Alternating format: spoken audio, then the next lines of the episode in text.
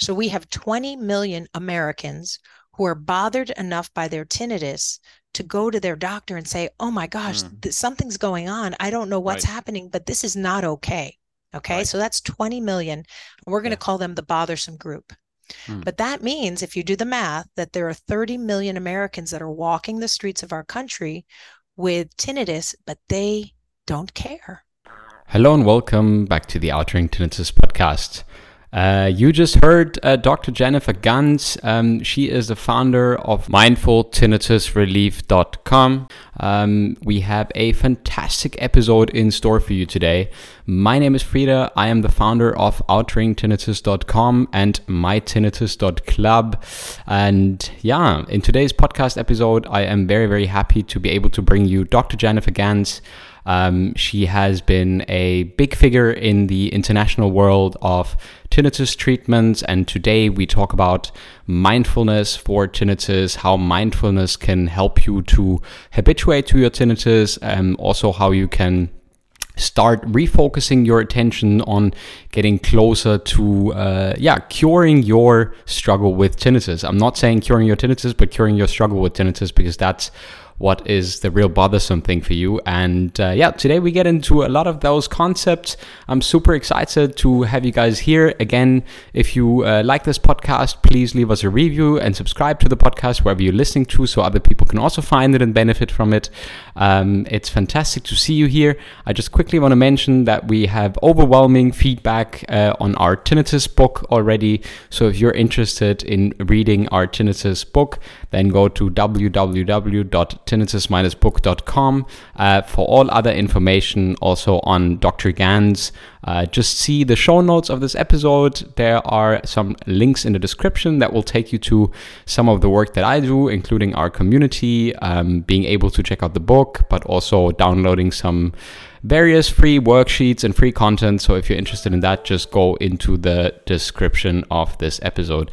Thank you, Google Calendar, for letting me know that my next meeting is starting soon. Anyways, I uh, wish you a lot of fun with the episode, guys. And as usual, please uh, reach out, let me know what you think about it. And uh, let's do the intro very quickly and then get right into the episode with Dr. Jennifer Gans from the US.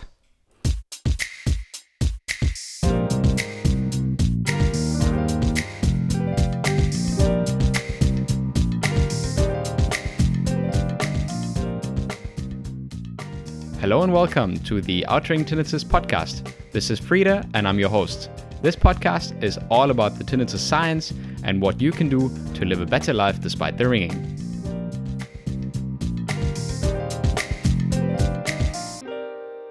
Well, welcome back to the Outring Tinnitus podcast, everyone. And um, yeah, I am very excited today is a special one. I always say it's a special one, but today really is a special one because we are connected over, yeah, uh, various continents, uh, a, a, big puddle of water in between. And today on the podcast, without further ado, it's amazing to have um, Dr. Jennifer Gans here from San Francisco. Uh, Jennifer, it's uh, fantastic to finally have you on the show. Um, we give you a virtual round of applause for being here today. Thank you so much. And uh, please uh, briefly introduce yourself to our audience. Hi, Frida. It's wonderful to uh, to be talking with you today um, across, you know, across the ocean and and um, reaching out to uh, people pro- probably all over the world. So, um, without further ado, my name is Dr. Jennifer Gans, and um, I'm a tinnitus specialist. I'm a clinical psychologist, but in the last, um, I'd say, gosh, maybe 15 years or so, I've really zoned in on tinnitus and um, I've now sat for thousands of hours, really thousands of hours with people with bothersome tinnitus. And I make the mm. distinction bothersome tinnitus. Mm. And so I've learned a lot about this group. And I think mm. that it's important to share that. And so um, I'm based in San Francisco, in California and I have a private practice. I also run an online course found at mindfultinnitusrelief.com, which perhaps we'll we'll talk about the beginnings of um, later in the in the hour. And um, you know, this is a way for me to kind of reach out to the world so that everybody can, uh, who's interested, can take advantage of uh, the healing power of of a mindfulness based tinnitus stress reduction uh, program. Mm. I think I think that's great. And people who have gathered so much knowledge and so much insight on tinnitus, um, sharing your valuable knowledge with everyone uh, out there is, uh, yeah, for everyone, just uh, exciting to have you on the show today. Um, I just wanted to ask you quickly. I mean, this is probably a question that you get a lot. Um, how tinnitus? Why tinnitus? How did you get into tinnitus? Oh, it's a great question. So, my area of specialty since the very beginning, uh, I got a master's in deaf education from Gallaudet University. And for those who don't know, uh, Gallaudet University is the university for the deaf in Washington, D.C., here in the United States. And um, after I completed uh, my master's in deaf education, I thought to myself, you know what, I want to continue with school.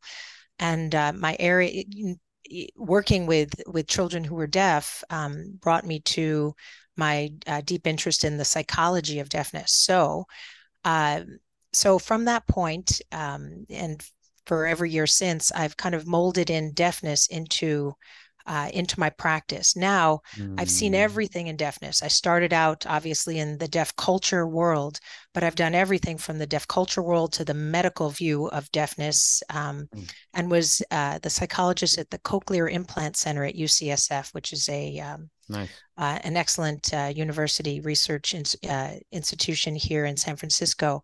And mm. so while I was working at the Cochlear Implant Center, obviously I'm I'm seeing deaf patients come in. I'm doing evaluations with them, and I was hearing an awful lot about tinnitus. Mm. And so over the years, I, I just got more and more interested in it, and actually very interested in the fact that many people didn't really understand it, even medical professionals. And so I also, at the same time, it's all uh, fortuitous. I um, started learning about chronic pain and the value of mindfulness meditation as a treatment or management tool for chronic pain. And so, mm. anytime I hear a treatment or management tool that works for chronic pain, it makes me wonder hmm, I wonder if this could be helpful for tinnitus, bothersome tinnitus, or chronic bothersome tinnitus.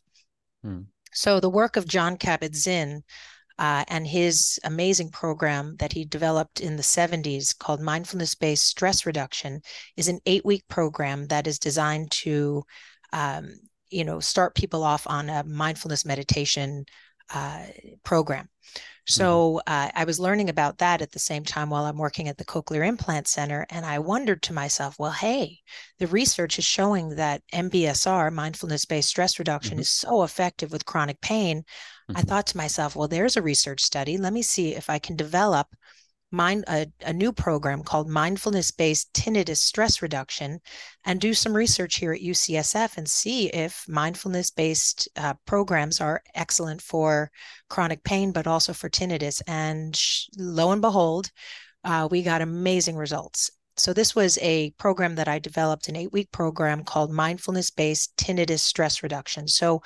all of the uh, learnings all of the uh, programming, all of the meditations were focused on the person with bothersome tinnitus.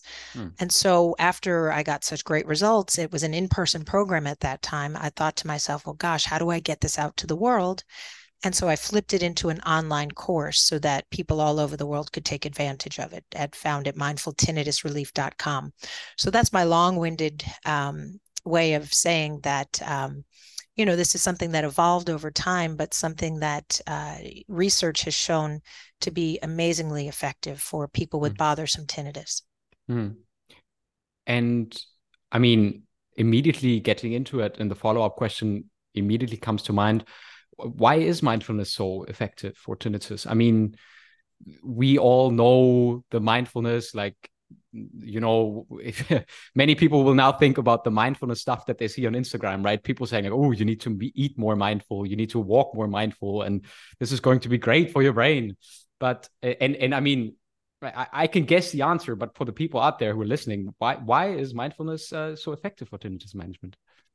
Well as you mentioned i think mindfulness or you know it, it being present on purpose in the in the in this moment is um, you know just wonderful for our brain. I see in the background there for those who uh, are listening, you can't see this, but I see a guitar in the background, hmm. and um, and I make a lot of analogies to um, music in my work.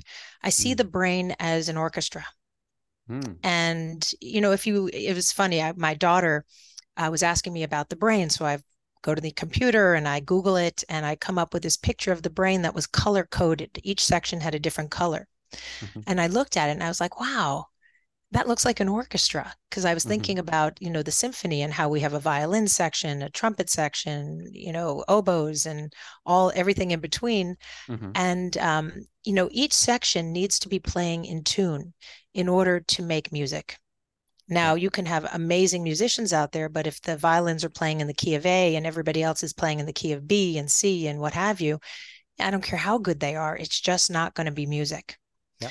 And so, what I've been going back to mindfulness meditation, uh, I think the reason why the world is seeing this as such a valuable tool is because it is a wonderful way, much like a conductor that gets up in front of the orchestra and taps the lectern and stops for a moment, listens carefully, pays close attention, and makes small alterations to make sure that everybody is playing in key. Mm. I see the brain and mindfulness meditation as just that. It's an opportunity for us to tap the lectern, to stop for a moment, to pause, and even pay attention to where is my mind in this moment. Right. Right. Okay. Right. So that that I would say I could, you know, generalize that to any human out there. I think yeah, sure. you know, who do who do we think we are to leave the house in the morning without tuning our orchestra, right? And so, um, so mindfulness meditation is just good mental health. Now, now we we if you're talking about tinnitus, do I think mindfulness meditation is going to be the only thing that's going to help somebody with tinnitus? Absolutely not. I I've I think of it as one of the many tools that can be helpful and one that I love so much because you can practice it at three o'clock in the afternoon. You can pla- practice it at 3 a.m. in the morning. It's right. something that goes with you everywhere. And it's so it's just a, um, a really effective tool. You don't need a prescription for it. There are no negative side effects. So um, it's really a wonderful opportunity. However, um, so for the tinnitus part, I make it very clear that mindfulness meditation or any kind of relaxation isn't going to fix anything. But something that I incorporate after thousands of hours of working with my patients is and and both in the course and in my individual work, I make it very clear to my patients that what we do together is help you feel less anxious about tinnitus. Number two, make sure you're an expert in what it is. And I'm talking about accurate information on exactly what it is, what's happening in your brain, what's right. happening in your mind, et cetera, et cetera. This is critical. And then the right. third part, which I think touches on so nicely to a mindfulness meditation practice, is finding a way to relax the brain, to relax, to to reduce stress because when we reduce stress, we create space and hmm. we we we end up uh, giving ourselves choice and freedom on how we're going to respond rather than mm. react right. in, in old in old ineffective ways. And so right. that's really what we're helping the tinnitus patient with is right. to get un, unstuck. We're helping our patients to get unstuck and be able yeah. to basically take this benign body sensation and put it where it belongs in the background. Mm. Yeah, one hundred percent. Yeah, I like that a lot. Uh, that, that was very helpful, and um, I can I can just uh, a little bit expand on what you said, what what the big benefits are, right? You you go from this crazy kind of um, uh, uh, fight or flight uh, uh, state that is constantly triggered in your response to something that, of course, as a symptom itself, for example, for me in response to my hearing loss, um, the response of my auditory pathways are tinnitus in my brain for me being able to hear a sound that is not there um, but if I constantly react to that because I have characterized it as something dangerous because I read on the internet or I read in certain forums or somewhere that this is really awful and that this I will not be able to get rid of, uh, then of course I'm right. constantly stuck in this fight or flight instinct, right? And then I don't give my brain a chance to really right. evaluate what kind of situation am I in? Am I uh, uh, in a reactive, repetitive cycle that I'm only in because I think that's the adequate way to respond? Or is that just simply the uh, fight or flight that holds itself alive in perpetual response to this, which I have characterized as dangerous. I mean, maybe I'm not. I mean, maybe it's a little bit to grasp if you if you are not yet familiar with these techniques, right? Uh, for the people listening out there, but if you then manage to really get an assessment, right? What's on the scale? What kind of feelings are on the scale? What kind of emotions are on the scale? And and where can I where can I go and and and just put a clean slate and say like, how do I actually feel right now, rather than thinking of what I should probably be feeling right now about my tinnitus and about the response that I'm having. So I think that's very, very, very great. And um, if I, I, if a, I yeah, yeah, it, it's please. a good, it's a good, it's it's important to um, to understand, I think, uh, you know, first of all, that that tinnitus is a benign body sensation that your brain has misunderstood as important to pay attention to when it actually very safely can put it where it puts all other benign body sensations in the background. Right. Now, right. let me preface this by saying that it is incredibly uh, unpleasant. Okay, so sometimes when I talk about tinnitus, I can seem kind of either cavalier or uh, easy breezy about it, but it's not lost on me how absolutely life changing and devastating it can be for many. Now, mm. if you look at, so the brain is basically misunderstanding a body sensation. And that goes back to the mindfulness meditation. When the brain is out of tune, and again, I see your guitar in the background. If you take that guitar and you crank up the pegs, you know, the the strings will get tighter and tighter and they'll be playing sharp. And so the person who is stressed, the mind that is in a state of fear, as you put it, is really playing sharp, so to mm-hmm. speak. Mm-hmm. Yeah. Okay. And so um, again it's it's uh, the, the brain is misunderstanding a benign body sensation and that often happens when our orchestra or when our mind is not appraising the environment accurately and that can happen when we're stressed now it's important to also understand that um, the demographics of this. Okay. When I say sure. demographics, I'm, I'm just going to talk about the United States because that's where I live. But um, so 50 million Americans experience tinnitus. Okay. That's a huge number. Okay. Yeah. However, but you have to look more closely at that group because 50 million Americans are not bothered by tinnitus. Mm. Mm. Okay. Mm. So let's take that 50 million and let's break it down to what we're really talking about here. So we have 20 million Americans who are bothered enough by their tinnitus to go to their doctor and say, "Oh my gosh, mm. th- something's going on. I don't know what's right. happening, but this is not okay." Okay? Right. So that's 20 million. We're going to yeah. call them the bothersome group. Mm. But that means if you do the math that there are 30 million Americans that are walking the streets of our country with tinnitus, but they don't care. Right. Okay. Yeah. And so in my work over the years, uh, obviously, I mean, you know, I've spent thousands of hours with the people in the 20 million group. I, I don't know, I can't speak to the people in the 30 million group, but I've become very interested on what is the difference? What makes the 20 million bothersome group different mm. from the 30 million non bothersome mm. group? Mm. And so, you know, I think it's very important for the patient or the um, the clinician or anybody who has tinnitus in their world to really understand uh, the big difference between the two because when we understand the difference, we can again start to create space and make choices as to how our brain will respond to tinnitus rather than react. Right. And so, you know, if interested, I'd love to tell you what I found um, as being the difference between these two uh, very, very different groups. Yeah, absolutely. Yeah. So, um, so it's it's it's important to understand that uh, that tinnitus starts with hearing loss. Okay. Now, it can be uh, either uh, measurable or not measurable. After a certain age, we all have hearing loss. Okay. That is that is the the natural progression of our human existence over time we lose sensitivity to things like vision uh, touch smell taste and certainly to our hearing Okay. So, um, you know, many people come into me and they say, well, wait a minute. I went to my, ENT. My ENT said I don't have any hearing loss. Yeah, I get that ah, story ah, a lot as well. Yeah. Okay, but let me ex- let me explain to you what's yeah, happening there yeah, because sure. because like you say, I get that a lot, and I think that it's a good use of our time to kind of dispel 100%. a lot of a lot of 100%. false information. So when you go to your audiologist or the person who's doing your hearing test, they're testing between 250 hertz to 8,000 hertz. Yeah. Okay. Now, do you know how many hertz the human ear can hear out to?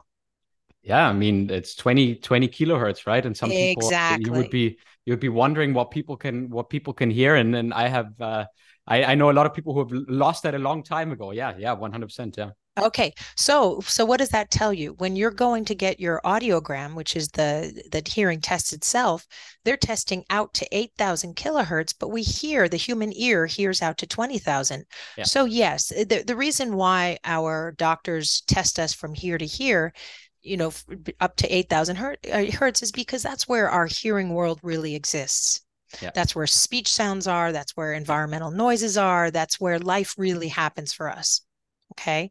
And so, um, but let's not make any mistake. If you did an audiogram way out to 20,000 hertz, I think I know that you know everybody after a certain age would see a, a kind of a high frequency uh, yeah. drop in their hearing. So th- that that's an important thing to to clear up. Now, congratulations to all of those people out there that come in and say, "But wait a minute, I don't have hearing loss." Yeah. That is that is wonderful. That is wonderful. Yeah. Your your ears yeah. are are probably you know are are doing their job. Okay. Right. And even for people that have some high frequency hearing loss on their audiogram, many of them are very happy with their hearing world. They're able to take information from the world and use it in a way that satisfies them. So even a little mm. bit of hearing loss in the high frequencies is not a tragedy. Yeah. But let's talk about uh, phantom limb sensation and what's happening in the ears.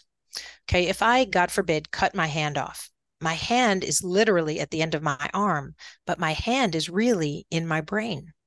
Yep. This is where all the sensations come from. This is where all the commands come from. This is where all the memories of the hand are.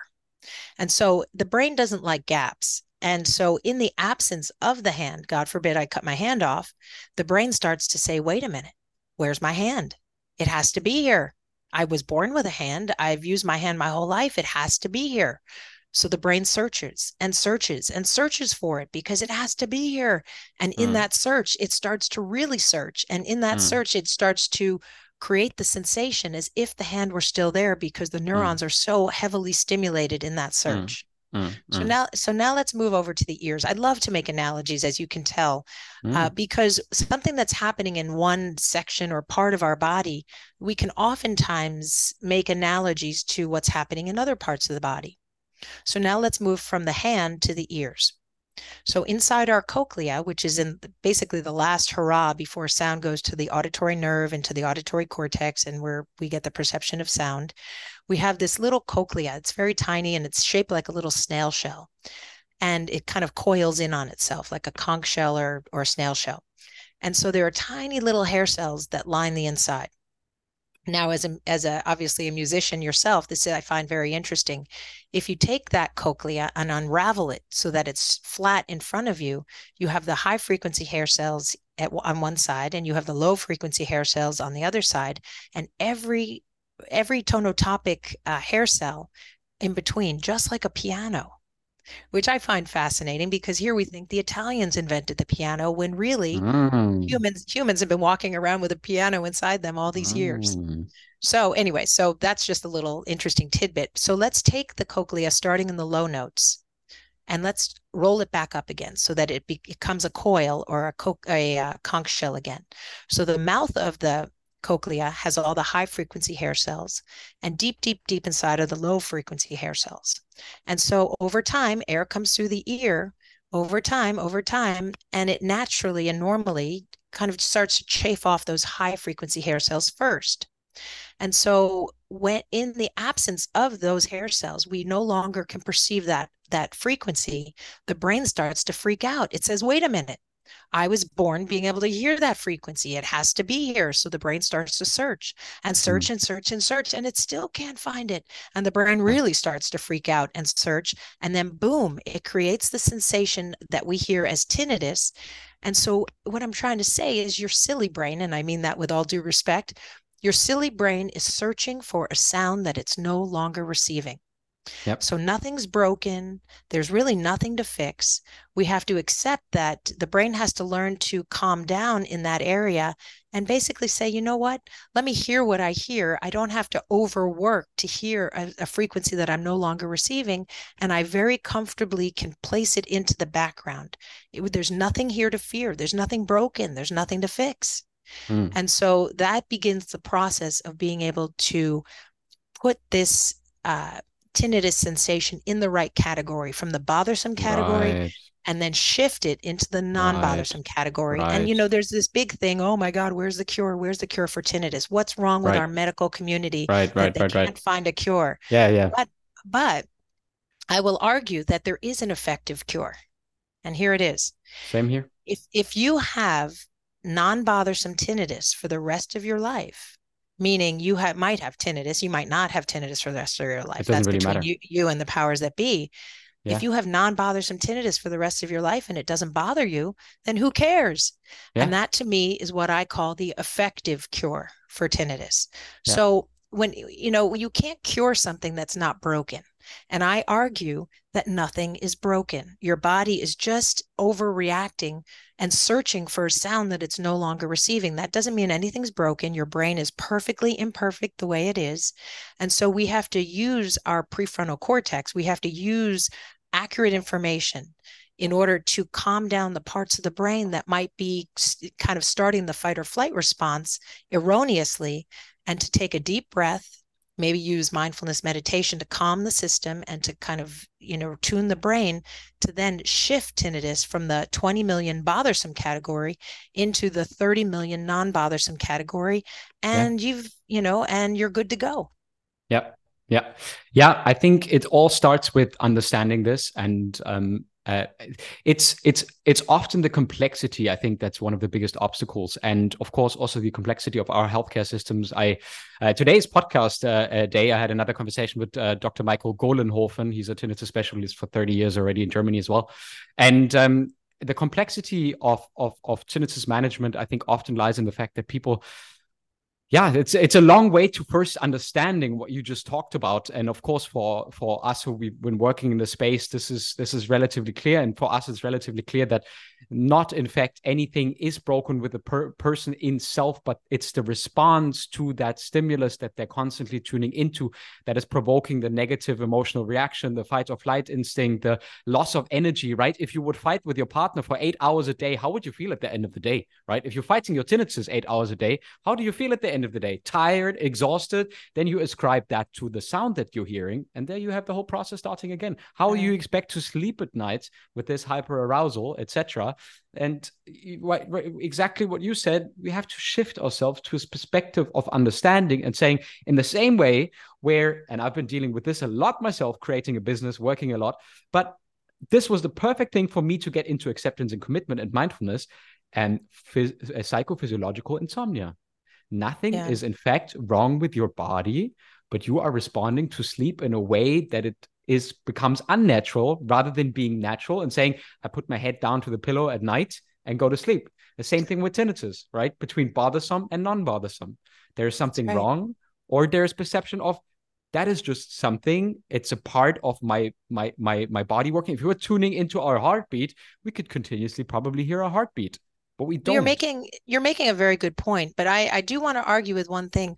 I mm. actually don't think that tinnitus is confusing or complicated.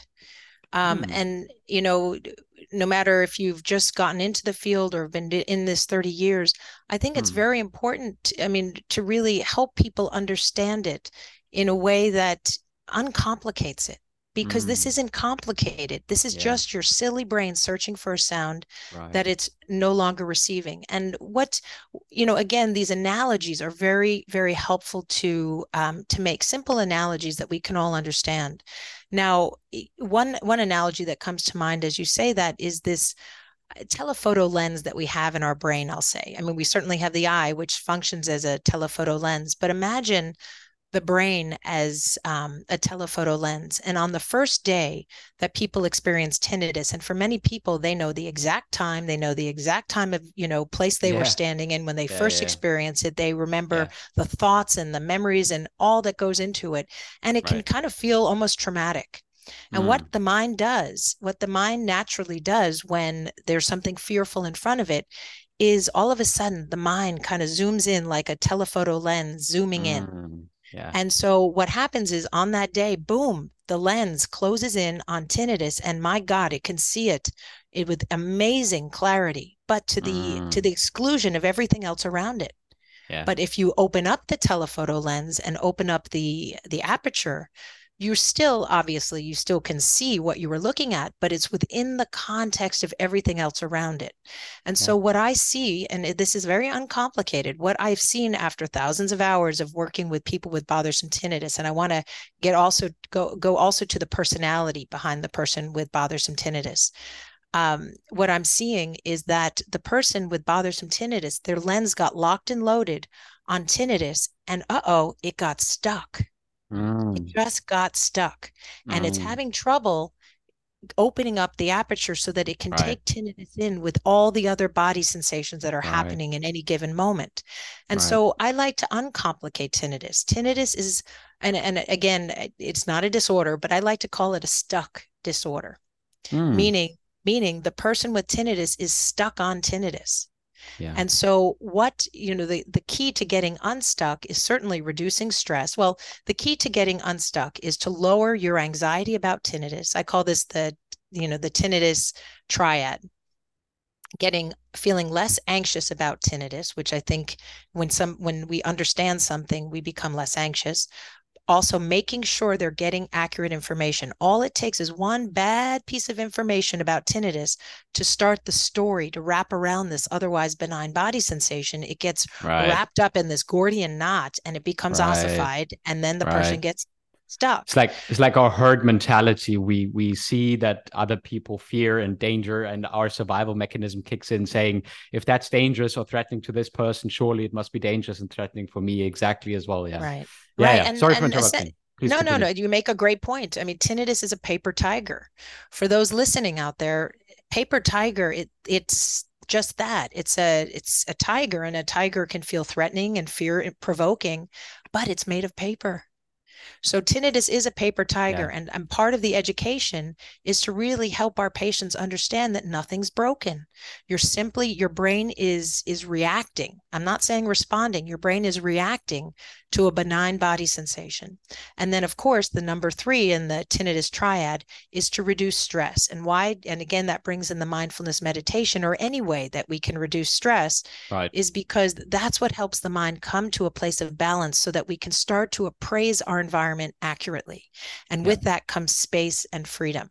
Now, I want to talk about the three things that I see in all of my tinnitus patients. Okay. Now, again, I can't say anything about the 30 million bothersome group. I've sat for for thousands of hours with a 20 million bothersome group, but mm. I, you know, I I haven't sat for 20,000 or excuse me, I haven't sat for thousands of hours with the 30,000 non-bothersome group. So while I think that they do have similar similar things in common like hearing yeah. loss, I do, yeah. I can't speak to that group, but boy, yeah. do I know a lot about this 20 million category. Right. Okay, and so I want to share with you today what what I've learned because if you can understand what is going on, what makes this group common, it, it gives us an opportunity to step back and to, to start making those important choices so that we can let go of what needs to be let go of and shift our perception. Mm. So again, we we we started speaking uh, before. So 100% of the people in the not in the bothersome group and probably the non-bothersome group there's some hearing loss but we're not going to talk about the hearing loss part anymore because for many that's not uh,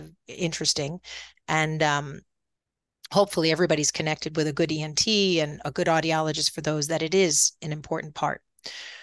Number two, everybody in this category, not just 20%, not just 80%, 100% of them have stress.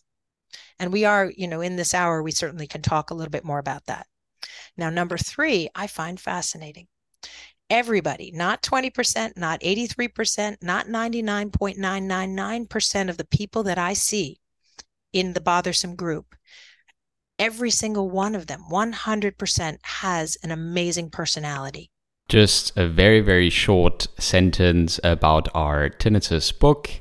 Um, I've already mentioned it in the introduction. If you go to www.tinnitus-book.com, you can read my book called Accepting the Unacceptable. We launched it about two weeks ago. Um, there is uh, a lot of insights to be gained. It's an eight weeks journey towards tinnitus habituation that's designed to help you find the right path, the right kind of strategies and tips and tricks that I share with all the people that I coach, but also inside our um, mytinnitus.club community. So I really urge you to check it out. Um, it would be fantastic if it would help you as much as it's helping uh, all the people who are reading it already.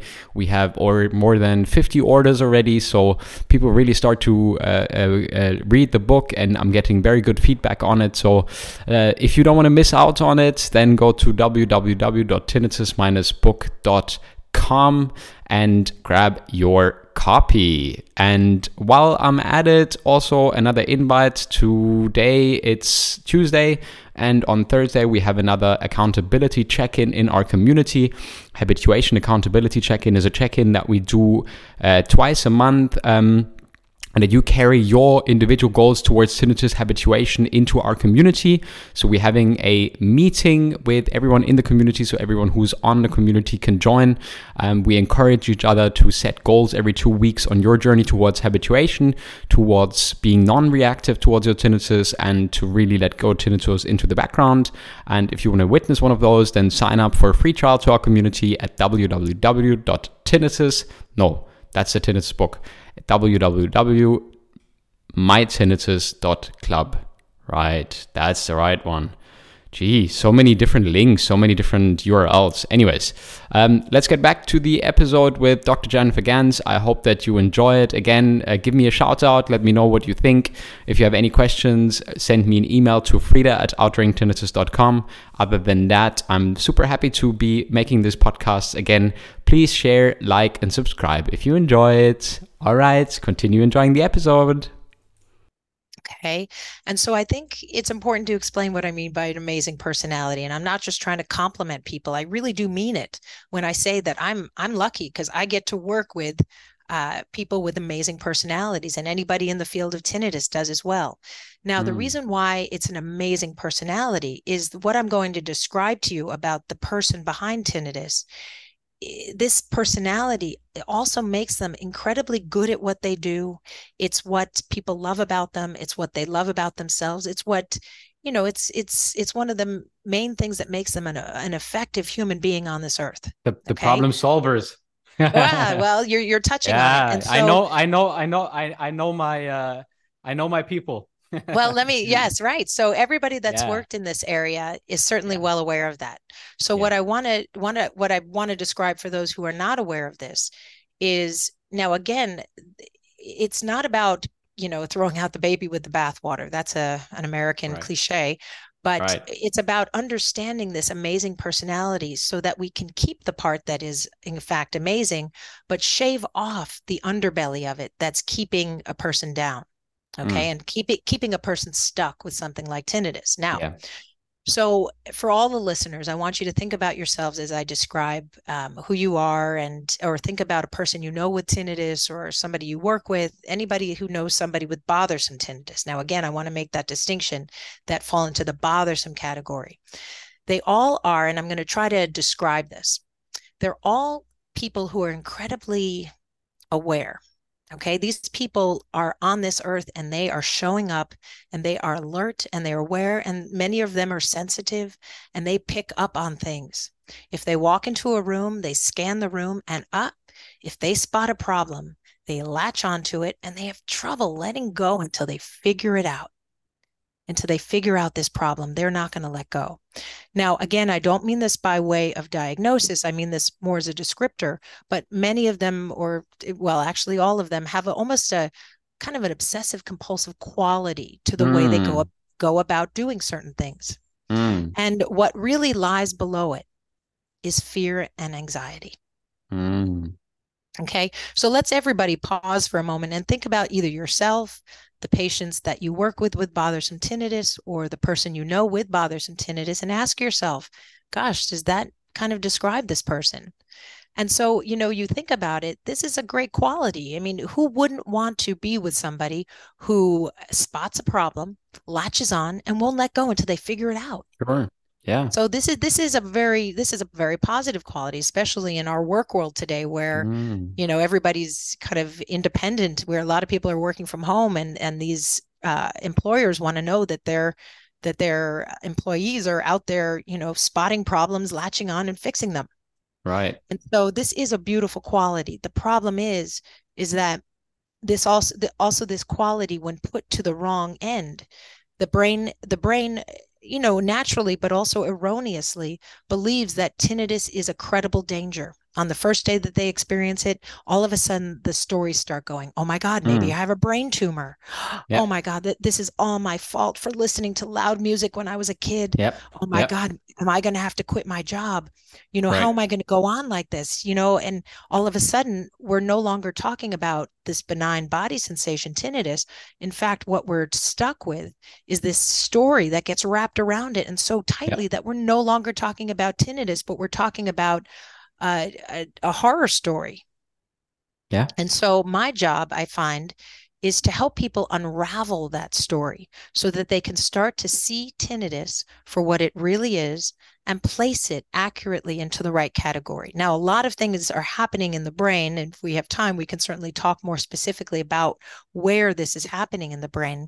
But, um, you know, but again, it's important for us to understand that these three qualities are in each and every one of the people who have bothersome tinnitus, and it's the glue that's keeping the lens stuck, locked and right. loaded on tinnitus to right. the exclusion to the exclusion of all else.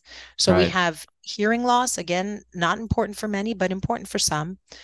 Stress. This is this is the stress is what takes our freedom and choice out of our out of our decisions. It makes us react to things rather than respond to things. Stress is is very difficult for the brain. And again, I'll go back to your guitar. If you put stress on the strings, it makes it makes the the guitar out of tune now again stress on the body and mind can make the brain go out of tune it can make it play sharp and so it's very important to address the stress part and that's where I think mindfulness meditation comes in, and an online course like mindfulness based tinnitus stress reduction is an excellent way of a, of a person kind of starting out or even um, solidifying their mindfulness meditation practice.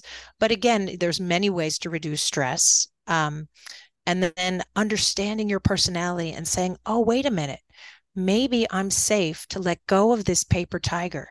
Maybe I'm okay to to allow it to be there. I don't have to fix it. There's mm. nothing broken. Yeah. I can allow it to be there and just shift my awareness into the non shift it into the non-bothersome category.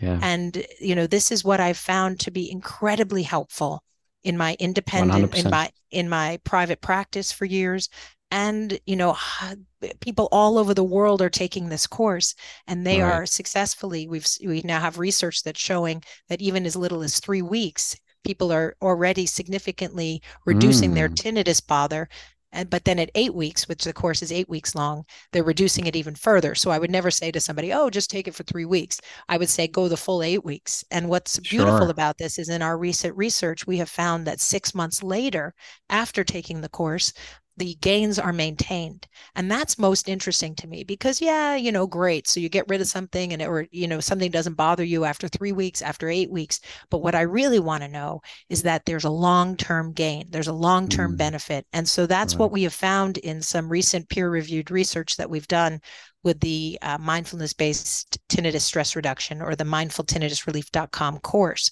So that's mm. made me very excited to come out and and talk to anybody that will listen about mm. the benefits of of reducing anxiety about tinnitus, making sure you're you've got accurate information about tinnitus, but also finding a way to reduce stress through retuning the brain, which can be done through a mindfulness meditation program. Mm, yeah, very nice. Um, I think you touched on a lot of points, and I think it's um, uh, uh, all of them um, are incredibly beneficial to all the listeners out there. Um, I think uh, generally going uh, from a place of knowing and understanding and maybe a little bit compassion towards your brain just simply trying to save you. And if you are that person who's a good problem solver and you know that uh, anxiety is the brain's response uh, uh, basically um, protecting us over the last hundreds of thousands of years in order to make safe that we survive. However, you can't really blame your brain survival mechanism for not knowing whether you have an intruder or saber-toothed tiger in your living room or whether you're just reacting to your tinnitus in a way that's not helpful, right? So, mm-hmm. but uh, creating that level of understanding and then saying that, and this is one of the integral parts of what we try to achieve as well to show and symbolize people that they can absolutely go about their lives and live their lives in exactly the same way as they did before, even while experiencing tinnitus, right? And with this kind of exposure therapy, a little bit, I, I like to talk in metaphors as well a little bit. So my first um, first interviews, and also, for example, with Rilana Cima, uh, one of the scientists from from uh, from Europe here, uh, talking and comparing about uh, uh tinnitus acceptance and commitment therapy uh, approaches and spider phobia approaches, right? Of saying like, how does a person here in Europe react to a spider, which I don't know about the spiders you guys have in California, but here in Germany, the spiders are uh, very rarely ever any kind of dangerous, right? But people could sit there for hours and freak out about the spider. But eventually, over time, realize that it's a certain misguided um, uh, reaction of the body trying to protect and secure your survival rather than being really an accurate interpretation of the situation as it is, right? And if we manage to show people that, I mean, with tinnitus, I always say it's a little bit more difficult because it's more subtle, right? The spider, you can see it sitting at the wall and you can you remove yourself with the situation. Tinnitus is almost always there, but sometimes more present, sometimes less present. And I mean, I get these people who say, mm. my tinnitus is there 24 7, which to I often respond I, I find that hard to believe sometimes. But in the end and in the long run, if we can if we can help the person to recategorize the parts of the brain where that response kicks in that is so um, uh, so hindering them from eventually responding to the tinnitus in a more helpful way, then uh, we go a very very long way. And I wanted to ask you, and this is something that I'm I'm, I'm personally interested as well how would um how would the the the, the connection look like? Because i know that it's it's it's easy for us to say that because we know it that uh, if we remove the bothersomeness from tinnitus a person can live a life happy without needing a full blown cure and popping a pill and getting rid of it. To telling them, look, the way you behave and respond to it, or the way your brain behaves and respond to it, is the nut that we want to crack, right? So I find that a little bit difficult to go from full blown person like I need a cure, we need this thing to work and go away, to like say like open myself up and saying like, well, maybe there are these other 30 million people who experience tinnitus, who experience it, but who are actually not bothered by it, so they don't need a cure. And you can be part of that group too. So how do we how how do you bridge that right. in your practice? Right. Well you're making a very good point. I mean first let me say that you know again I, I feel compelled to say that you know these words come out of my mouth very simply. You know it's it's very easy to talk about tinnitus.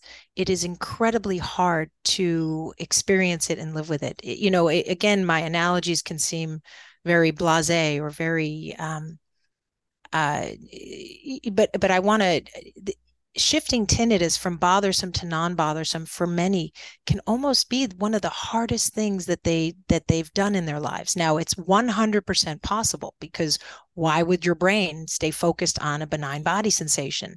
However the process of getting from there to there can be very difficult and what I'm hearing you talking about is something we see very commonly is that when people experience tinnitus for the first time, very naturally, very normally, they create a war.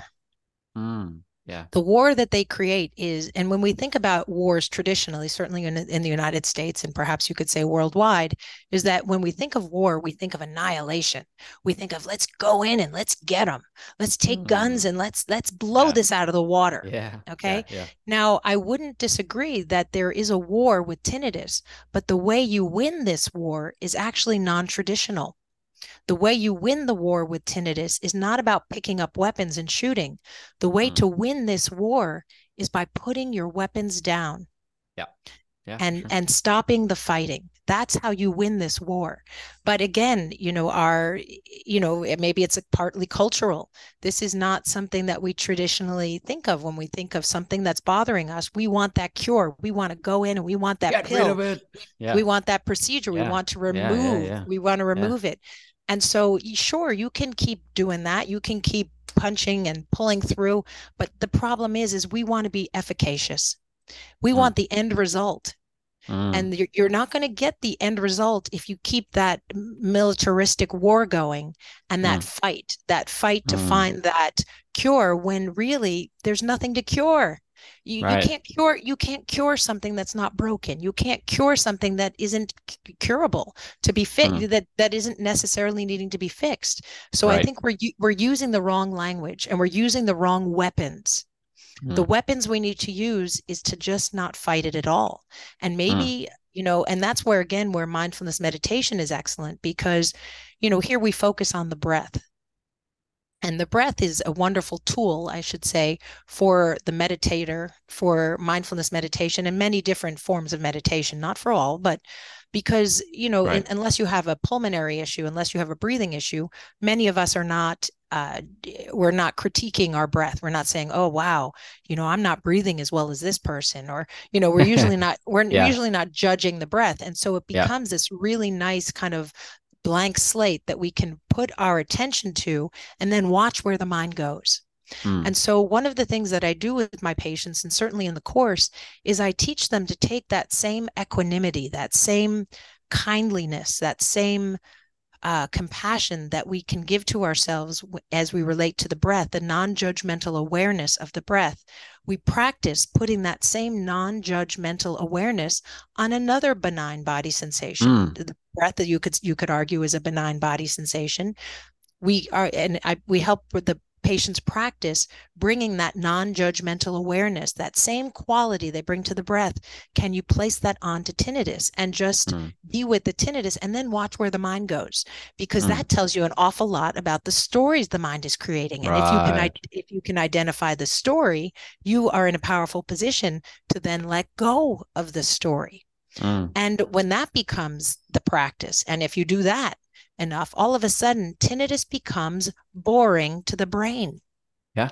And and that's our goal here is we want to make tinnitus so uninteresting to the brain that the brain gets consumed with something else and the attention goes elsewhere. That that is the definition of the person in the non-bothersome group. Those people find tinnitus boring enough to be able to go about their daily life and yeah, it not might be attention. there and just not being it it you know the brain has this triage of sorts, you know, we focus in on what's salient and if something is fearful it usually goes to the you know to the first position. Right. And then everything else we kind of um you know there are things that are going on in our in that are not in our awareness that haven't made it into our awareness because it's just it's either not interesting or it's not a danger. And so uh, so what we're ho- hoping to have the brain do is to recategorize tinnitus and to see it accurately so that it can go to the kind of the unconscious side of the brain and move into the background. And mm. so again, we, we and I and I use languaging, and, and that's not really a word in English, really, but using language, speaking to yourself and filling your prefrontal cortex with accurate information so that you can when when tinnitus is there you can change the story around it. You can soften the words. Now again i know again i, I want to preface this by saying that for many people the tinnitus experience brings them to their knees. It is hard. It is life changing it is devastating for so many. It's just that i don't want your brain to know that. And so what we're doing is we're using the brain to change the brain we're using kind of more vanilla words and more vanilla thoughts and more kind of uh, non-inflammatory uh, thinking in order to it's the amygdala which you know again we could go into where it's happening in right. the brain but right. we, we want to use our our knowing mind to chill out the subconscious part of our brain that is right. in the habit of over reacting or misunderstanding right. this otherwise benign body sensation. Yeah. So, how we talk to ourselves, I think that that's where CBT comes in as being very effective because that, you know, we we talk a lot about in in cognitive behavioral therapy about you know the the language that we use Towards in our minds. Yeah. Yep. And so I think mindfulness meditation and certainly any education is has CBT qualities. So, you know, people are like, "Oh, mindfulness, sure. CBT, ACT, you know, all these different they all are there's multiple crossovers. Yeah. Yeah. multiple crossovers. Sure. So so making a distinction, there are distinctions, but they do dovetail nicely into each other. And so I think that using our brain to change our brain is the is a non-pharmacological uh, way for any human being to shift tinnitus from the bothersome category into the non bothersome category. And then the war is won. And then why would you need a cure for something that doesn't bother you? Right. It's, it, it, seeing that it's benign. Right. Now, benign benign doesn't mean good. Okay. Now, right. many people have benign tumors. Nobody right. wants a nobody right. wants a tumor. Nobody wants a tumor, but at least it's benign. Thank God it's benign.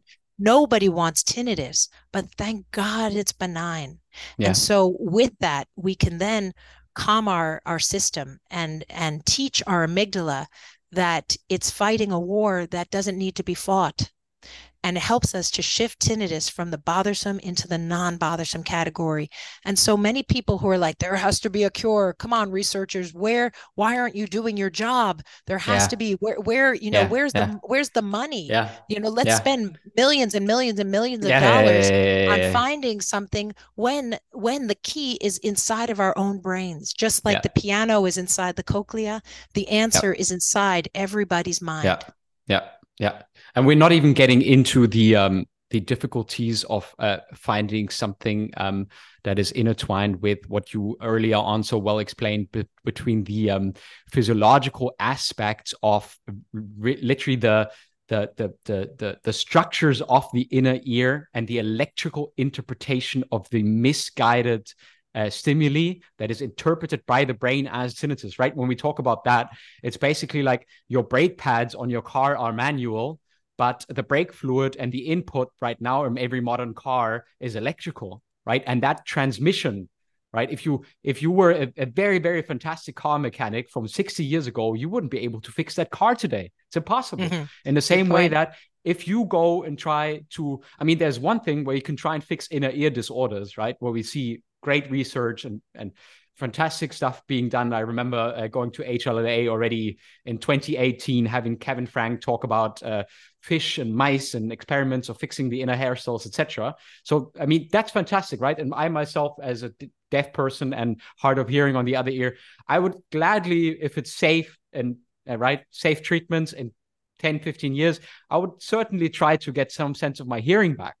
But knowing that tinnitus is at a completely different level and expecting that to easily be solved with a pip, pop, pip uh, a pill I can pop without really se- fearing severe side effects of whatever that could be in the future, right? right. That is something right. where I say, but if I have the chance of shifting myself, as you so well put it, into the non-bothersome category, if I, I also often speak in metaphors, if I move to a new place and there's a train running in the background, for the first right. week I won't sleep but afterwards, my brain learns to categorize train, night, no problem, you sleep. Right. And the same thing we can do with tinnitus in a very, very simple manner.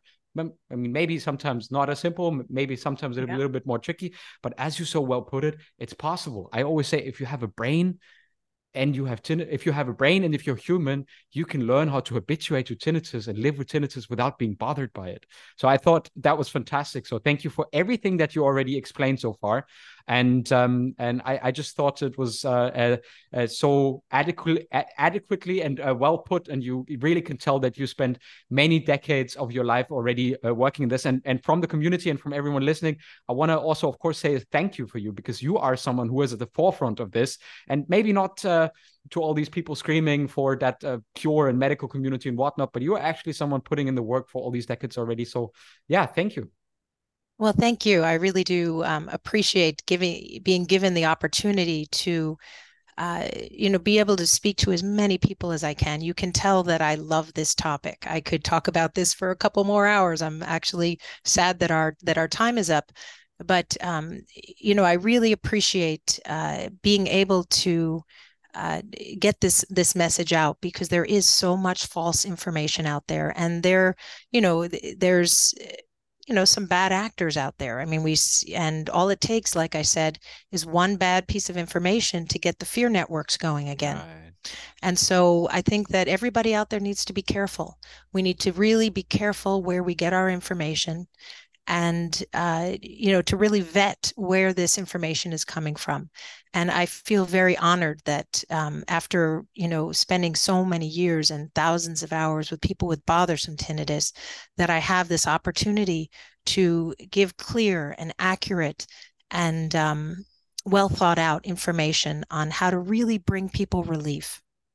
Mm-hmm. so I, I really do Frida i really do thank you thank you so much for this opportunity Uh, absolutely, Jennifer. And I'm sure that this won't be the last time that we'll have you on the podcast because our li- listenership, not only from Europe, but from all across the world, uh, uh, probably will uh, really appreciate uh, you taking up the time today in the morning of your probably very busy Wednesday morning in San Francisco. For me, it's time to have uh, dinner with my wife, and then we decided yeah. to uh, take a little bit of a stroll, uh, have a, a, small a small beer somewhere, and enjoy the last uh, last few summer evenings here. So yeah, thank you very much for taking the time out tonight. Oh well, thank you, Frieder. For you, thank you so much. And I I would just uh, one thing that I would ask you. Um, of course, if we're speaking to someone who's rel- relatively new with tinnitus, um, someone where we of course, we've brought them a lot of information already by listening to everything you've uh, you previously said.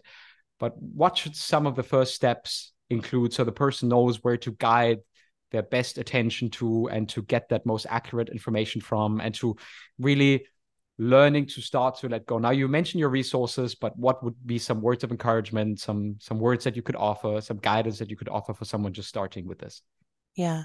Well, you know, I've tried to collect excellent resources. So again, if you go to mindfultinnitusrelief.com, there's an, a link to all the resources that I think are helpful. They've all been vetted. There, there are things that I believe in. Um, there's more and more books coming out by uh, reputable people in the field. Um, you know, but this is this is an area that I'm, you know, branching out into is is how how to um, fight against false information. Um, I've just joined the board of the American Tinnitus Association, which um, is a wonderful organization for getting accurate yeah, for sure. uh, information out there to the world. And um, you know, there again, like I said, there are some pretty bad actors out there, and they have very loud voices. And yeah. so, um, you know, this this is not easily solved. I think that the world now, I can say the world, um, is struggling with false information whether it be with tinnitus, whether it be with politics, and we don't yeah. have to go into that. Yeah. Uh, but you know, again, um, we need to try to connect with humans that that um, that we trust that we trust and and it's tough out there. It's tough out there. The best of the best are are you know as soon as somebody uh, experiences something like bothersome tinnitus what do they do? They go to the internet. Now there's wonderful information on the internet. I mean i love my course. There's no question that there's some great information out there. But again all it takes is one bad piece of information to really create the trauma. Mm. and so um, to the person um, you know it, sometimes it's a long road and, and, unnecessarily it can be a long road. Now they're going to get there. People get mm. better. People are able to shift because the brain naturally wants to shift it. The, why mm. would a, the brain want to be hanging on to a benign body sensation? So eh, people w- who are able to eventually let go and and start to see um, that that by reducing the stress in their lives they're able to reprocess information and shift it to non-bothersome people get better people shift. But the the length of time that it can take i think is insulted by false information. And so the, the person 100%. who who comes to you and has only been struggling with tinnitus for two days and even the person who's been struggling with it for 20 years uh, they they need to um, work very closely with someone their audiologist their ent um, their general practitioner, somebody that they trust, to be able to weed through false information. And that's, you know, I think that this is the human condition now. We're all struggling with that. And so um, I, I put my course out there because I think that it can be a beacon of accurate information. I encourage people to take advantage of that. Uh, but you know, thank God there are people like you out there, Frieders, who be able to um, also be a voice, a beacon of hope and accurate information to the world. Hmm. Yeah, thank you. I think that's one of the most important things. This uh, this topic of accurate information, we have a problem everywhere, right? We yes. don't know if this this war uh, that's going on 800 kilometers from here would have started, um, if information would have been able to transmit uh, freely and accurately, uh, also in in in certain other countries and in, in, parts of the world. So I think this is a big topic, and unfortunately, this is kind of reality, and especially, and unfortunately, with demographics, if we're talking demographics, there are still more uh, with the age and hearing loss progression being correlated, unfortunately, right? The older we get, um, the more prevalence of hearing loss and tinnitus maybe we do have. And maybe sometimes then we're also more easily pulled into information that is maybe more on the difficult side. So I, I, I don't want to presuppose that, and, and this doesn't matter. So to wrap this up, I, I, I would say I, I definitely 100% agree. I um I, I, I must say I'm a little bit proud, but I am bringing out my book at the end of next month. So probably there will be a lot of revisions. Um, but I just wanted to share the title and just say what do you think about the title. It's it's going to be called "Accepting the Unacceptable," and uh, it's like fantastic. yeah, fantastic. Yeah, I, I spent a lot of a lot of time over the last few years writing on it, and now finally it's at a stage where I feel at least comfortable enough to release it inside our community and just for a few people who have been on the on the on the on in my coachings, etc., and get some insights from them, and then maybe do some more work with it. And yeah, I'm, right. I'm I love that. that. I love that. And you know, isn't that life? You know, they say that um, pain in life is inevitable but suffering is optional. It's optional. So pain in life is inevitable. There will be unacceptable in all, in everybody's lives, but how we suffer with it is up to us. And so again, I think that the mindfultinnitusrelief.com course and and bringing um, a mindfulness meditation uh, practice to something like tinnitus is kind of our way of making the unacceptable acceptable. Love it. So people can find you guys at uh, mindfultinnitusrelief.com. Uh, they yes. can also find all sorts of uh, contact information if they have any questions about the course, the offerings, everything. Um, Absolutely. Um, Absolutely. You can tell that I love talking about this. So I welcome yeah. I welcome all all comments and all criticism and I'm happy to uh you know go toe to toe with anybody on this topic. Love it. Jennifer, I am very, very appreciative of your time today. Thank you so much for coming on to the show in your busy schedule and uh, probably busy day ahead. We really appreciate it. Thank you for being here today. And yeah, we're looking forward to uh, catching up uh, eventually with you again and hearing what's going on and, and uh, mindful uh. No, thank you so much, Frieder. This is this has been a gift. Thank you, Jennifer. Bye-bye. Bye. All right. Thank you for tuning into this week's episode of the Outring Tinnitus podcast. You know it, Friday evening, it's uh, Tinnitus podcast time, depending on where you are. If you are in the United States, then it's Friday in the afternoon or at noon. Um, Friday, 8 p.m., my time in Berlin. I'm releasing a new podcast episode every single week. Um, I hope that you are enjoying it. Uh, I try to make the most out of all the years that I spent working in this industry, working with uh, hundreds of people all over the world in um, uh, helping them manage their tinnitus. So I'm super excited and I hope um, uh, to uh, be able to help you as well on the other end, wherever you might be, wherever you may be listening from on this planet, um, from my heart to yours, from Berlin to wherever you are tuning in today. Um, I want to say a big thank you. I want to say a big thank you again to Jennifer also for doing all her amazing work. So um, uh, just Google mindfulness based tinnitus relief Jennifer Gans, and you will find uh, all the information. But of course, we're also going to put it in the show notes of this episode so you can see it in the description where you can reach out to Jennifer and her team. Um, and just a little spoiler alert um, uh, Jennifer and me are going to work on a few small projects for content in the future because we really enjoyed uh, this podcast episode. And I think she's an amazing person and she has such a vast understanding that it's going to be very beneficial for the audience of my podcast, for all of you guys out there, but also uh, for some of the uh, audience that she has. So um, keep an eye out for that. Uh, other than that, I want to just um, invite you to check out our book again at www.tinnitus-book.com or just join us for a free trial in our community. You can help yourself and others on your path to tinnitus habituation. And psst, uh, of course, I also do individual coachings. So if you are interested in having me as your tinnitus coach, then uh, you know you can go to outringtinnitus.com, check out all the coachings that we offer, uh, read up on some of the blog posts, YouTube videos, etc., and yeah, really start living your best life despite tinnitus. My name is Frieder. Uh, I'm your host, and uh, now I want to wish you all a happy weekend. Enjoy your weekend. Don't let tinnitus get the better of you. Uh, we're all here for you, especially also in our community. So, right, I see you or I hear you in the next podcast episode. All right, guys, have a good weekend. Bye bye.